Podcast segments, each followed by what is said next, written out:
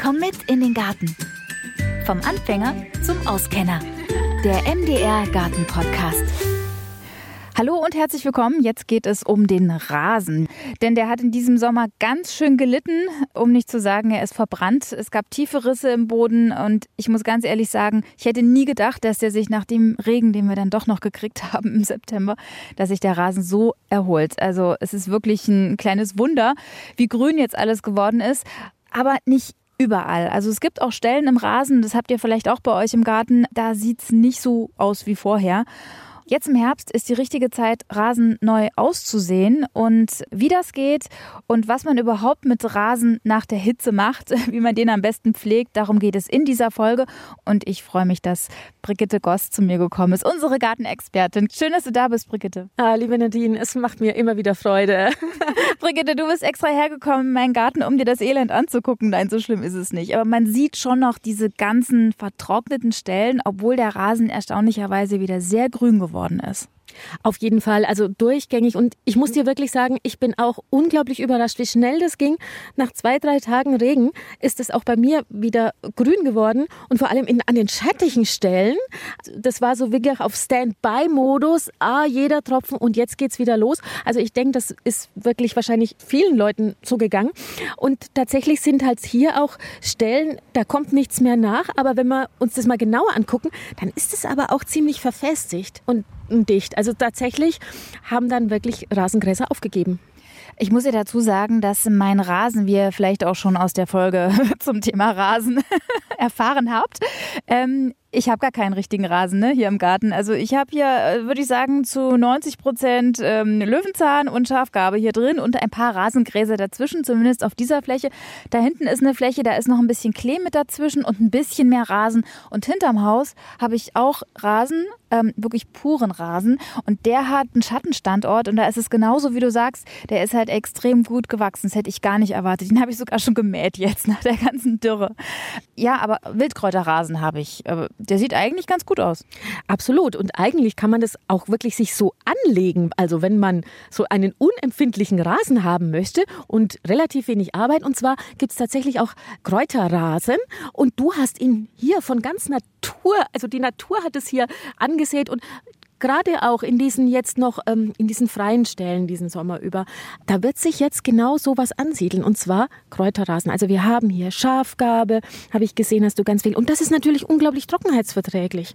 Also letztendlich, wenn du hier jetzt gar nicht so viel magst und das so belast, also auch äh, Klee ist dabei und äh, tiefwurzelnde sowas ja, Kräuter, dann auch Thymian habe ich sogar gesehen. Und das sind genau diese Mischungen, die in den äh, Mischungen, die du kaufen kannst äh, drin sind. Wichtig ist aber, das kannst du nicht unbedingt auf einer normalen Rasenfläche, die gut gedüngt ist, aussehen, sondern das sollte magerer sein. Also das heißt, wenn du diesen Kräuterrasen hast, musst du auch weniger düngen. Und man sagt so, die Kräuter bleiben auch relativ flach, so vielleicht sechs Mal im Jahr mähen. Also du musst auch gar nicht so viel mähen. Das stimmt. Je weniger Rasen, desto flacher bleibt das ja hier auch, ne? Weil die ganzen Blättchen, die werden ja eigentlich gar nicht so hoch. Aber, Brigitte, nicht jeder steht auf so einen Kräuterkleerasen, sondern die meisten, sage ich mal so, viele mögen halt auch den klassischen Rasen. Und wenn man jetzt so einen klassischen Rasen hat, der sich vielleicht jetzt auch im Regen auch wieder erholt hat, aber wir werden nächstes Jahr oder in den kommenden Jahren garantiert wieder solche Hitzewellen erleben und so eine starke Trockenheit, ähm, allein bedingt durch den Klimawandel. Wie kann man denn seinen Rasen fit machen für die Hitze in den nächsten Jahren? Ich fange jetzt trotzdem mal bei der Anlage an. Also es gibt tatsächlich trockenheitsverträgliche Rasenmischungen. Und das sind Rasen, Gräser dabei, die viel tiefer wurzeln. Unter anderem zum Beispiel der Rotschwingel. Und Rotschwingel ist aber auch in vielen sehr guten Rasenmischungen dabei. Also vielleicht darauf achten, wirklich äh, diese etwas qualitativ hochwertigeren Mischungen zu nehmen. Das ist schon mal das allererste, weil du hast auch eine unglaubliche Bandbreite an verschiedenen Rasengräsern und am Ende bleiben dann von 20 vielleicht 10 übrig. Also, aber dann passt sich das dem Standort an. Das ist schon mal das allererste und wirklich da nicht sparen. Weil du sagst, äh, Rasen anlegen. Da redest du von einer Fläche, wo vorher noch nichts war, wo ich einfach eine Rasenfläche, wenn ich ein Haus gebaut habe oder einen Garten übernommen habe und einfach eine Fläche, auf der ich vielleicht vorher gebuddelt und gebaut habe, ähm, einfach eine grüne Rasenfläche anlegen will. Also wo noch nichts ist. Und was macht man jetzt mit, ähm, wenn man schon eine Rasenfläche hat und der ist so löchrig wie hier zum Beispiel und ich möchte gern, dass das wieder gefüllt wird mit Rasen im Idealfall? Tatsächlich gibt es ja im Handel diese Rasenreparatursets und die sind meistens gar nicht mal so schlecht, denn dort, äh, wo die Stelle frei ist und du, du säst den Rasen, der soll ja nicht eingebuddelt werden, der soll ja an der Oberfläche bleiben, äh, dann kann es sein, dass das abgeschwemmt wird, dass der Wind das von davon trägt und die sind meistens umhüllt, also das heißt, die bleiben auch schön liegen, haben auch noch mal so so ein bisschen so Keimstartsmittelchen äh, dabei, zum Beispiel Algen. Also das ist nicht schlecht, dann keimen die auch relativ schnell, so nach vier Wochen. Also dann könnte man, wenn es gut läuft, schon nach sechs Wochen das erste Mal mähen. Was man auf jeden Fall nicht machen sollte, ist äh, auch an diesen Stellen so einen billigen Rasen irgendwo hin auszusehen. Denn später wirst du immer merken, das sind andere Rasengräser, wachsen dann höher, das gibt irgendwie von der Farbe her sieht's komisch aus, aber in diesen sehr guten Reparatursets geht das schon. Und wenn man noch vielleicht noch mal Rasen oder man weiß noch, welche Rasenmischung man ausgesät hat, dann lieber vielleicht die noch mal nachkaufen in, in einer kleinen Packung, dann hat man genau die Rasengräser. Denn tatsächlich, das könnte sein, dass du später genau diese Stellen siehst, weil die Rasengräser anders aussehen. Also ne, die Farbe und, und, und Wuchseigenschaften sind anders. Okay, das heißt, für einen neu angelegten Rasen einfach was kaufen, was hitzeverträglicher ist und tiefer wurzelt und für eine bestehende Rasenfläche ein Reparaturset. Ich wusste gar nicht, dass es sowas gibt. ich kenne das eigentlich nur von kaputten Hosen, dass man sich ein Reparaturset kauft. Okay. Ähm, nun werden wir aber sehr wahrscheinlich in den nächsten Jahren immer wieder mit dieser Trockenheit zu tun haben. Und ich muss ganz ehrlich sagen, als ich diese tiefen Risse in meinem Boden hier im Rasen entdeckt habe und dieses verbrannte, ich meine, du gießt es dann irgendwann nicht mehr, weil Wasser müssen wir auch sparen und gucken, dass du irgendwie die Kulturpflanzen irgendwie über den Sommer kriegst, dann muss der Rasen einfach ja hinten runterfallen.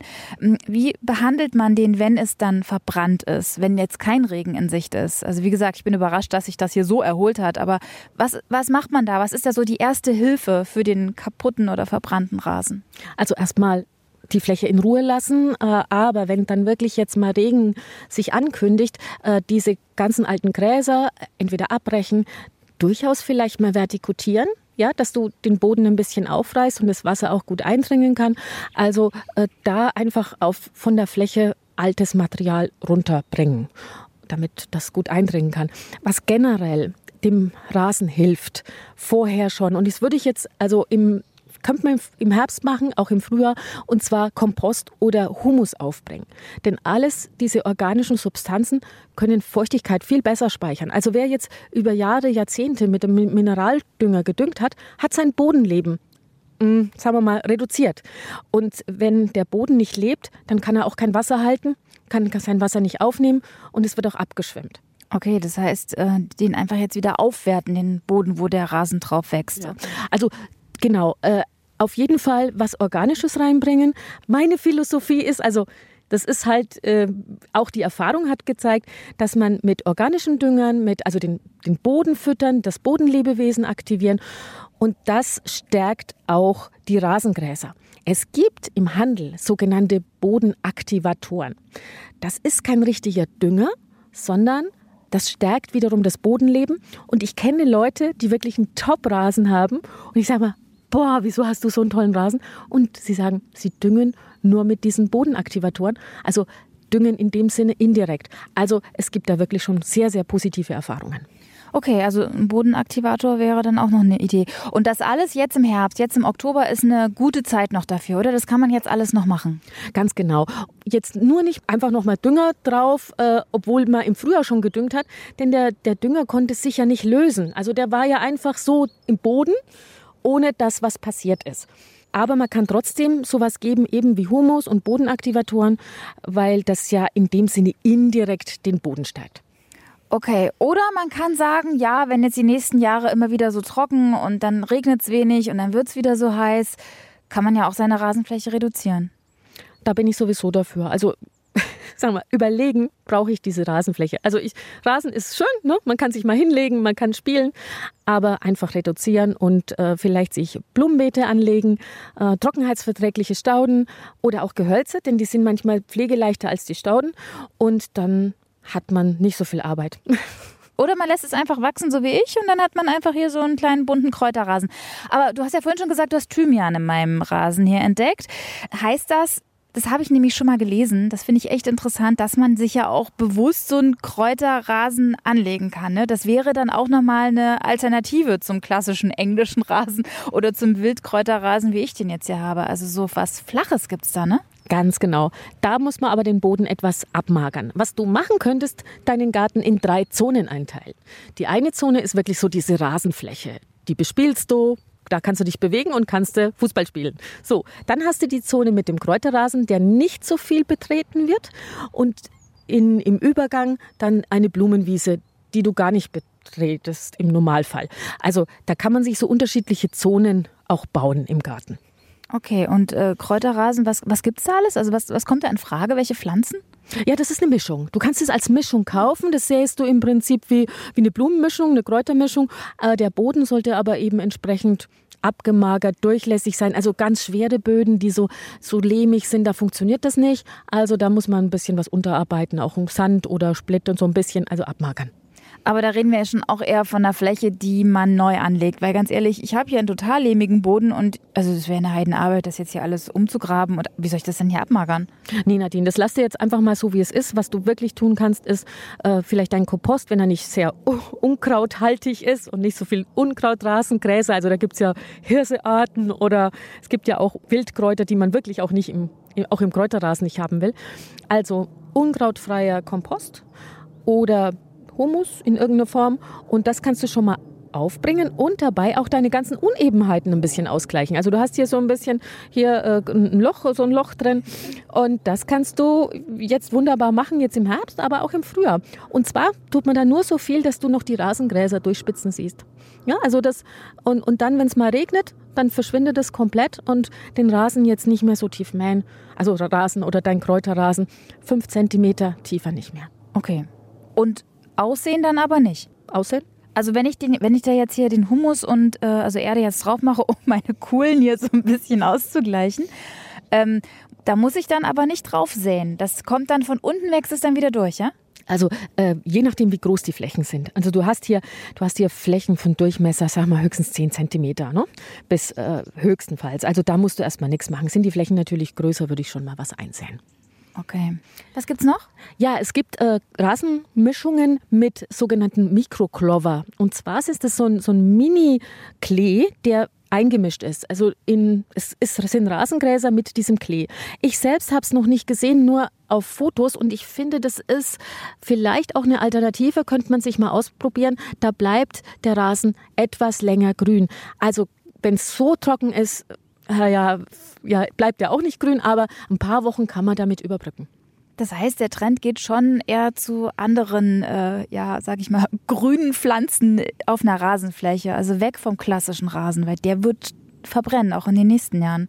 Ja, also weg von dem Zierrasen, denn der Zierrasen ist ja sowieso sehr anspruchsvoll, also eher dann Landschaftsrasen und so, da tut sich was. Und tatsächlich habe ich es erlebt, dass diese Firmen, die, äh, die wirklich guten Firmen, die Rasenmischungen herstellen, da auch wirklich dran arbeiten und äh, etwas entwickeln.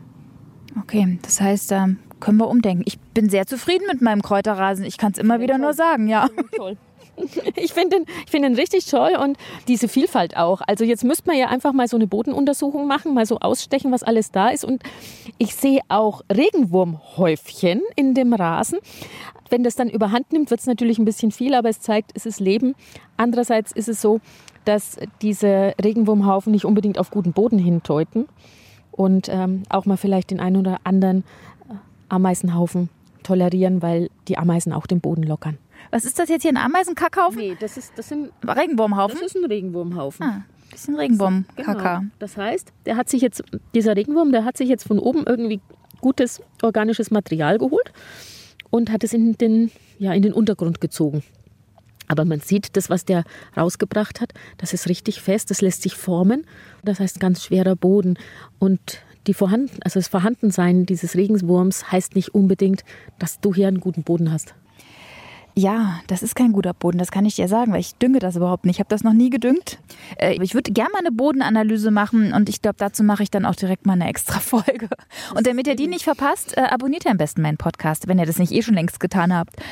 Okay, also schlechter Boden, egal, so schlecht ist er ja auch nicht, Brigitte. Ich meine, es wächst ja was drauf.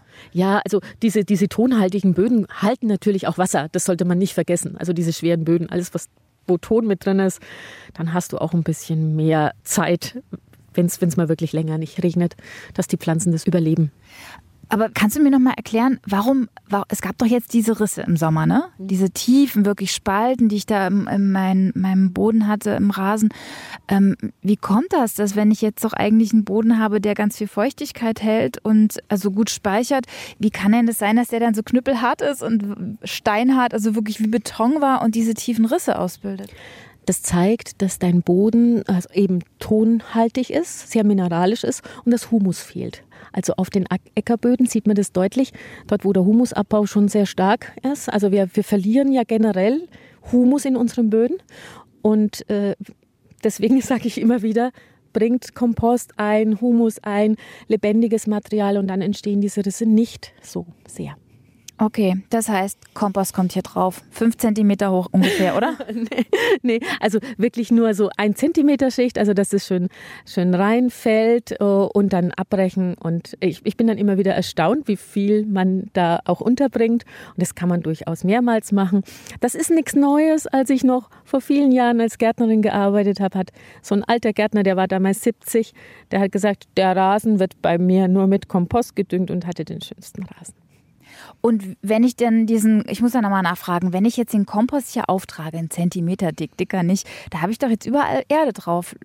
Und löst sich das dann auf, sickert es dann ein, wächst der Rasen drüber oder wann ist dann die Erde weg? Das fällt rein und es geht relativ schnell. Und das, äh, wenn du das schön einreichst, dann siehst du vielleicht in ein, zwei Wochen nichts mehr. Okay, das probiere ich auf jeden Fall aus. Das funktioniert. Wie pflege ich denn meinen Rasen im Sommer? Wie kriege ich den dann irgendwie über den Sommer, dass der nicht wieder so abstirbt? Also auf jeden Fall diese Geschichte mit dem Humus machen, weil das erstmal das Wasser hält ja, das vorhanden ist, das ist das eine. Und dann nicht so tief mähen. Also das ist auch, man dem, dem bisschen mehr, also höchstenfalls, wenn du, wenn du mähst, höchstenfalls ein Drittel. Und dann hast du, sind die Rasengräser auch nicht so gestresst, also auch die Pflanzen nicht so gestresst. Und ähm, ja, das ist eigentlich und dann abwarten. Abwarten. Und das Schöne ist ja, im Sommer habe ich gedacht, das wird niemals wieder irgendwie was grün in meinem Garten. Aber es ist doch sehr erstaunlich, was so ein bisschen Regen oder so ein paar Regentage dann ausmachen, dass sich das so erholt. Das hätte ich echt nicht erwartet. Also man kann da auch ein bisschen äh, zuversichtlich sein. Ja, ich habe auch in meinem ganzen Gärtnerleben noch nie so eine lange Trockenheit erlebt.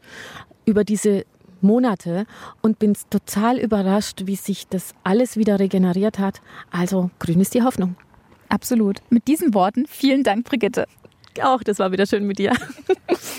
Dankeschön. Und in der nächsten Folge kümmern wir uns um das Gemüse, was ja vielleicht auch noch so in euren Beeten rumsteht und ihr euch fragt, um Himmels Willen, was soll ich denn mit äh, kiloweise roter Beete oder meine ganzen Kohlsorten, was mache ich denn damit? Kann man das denn alles lagern?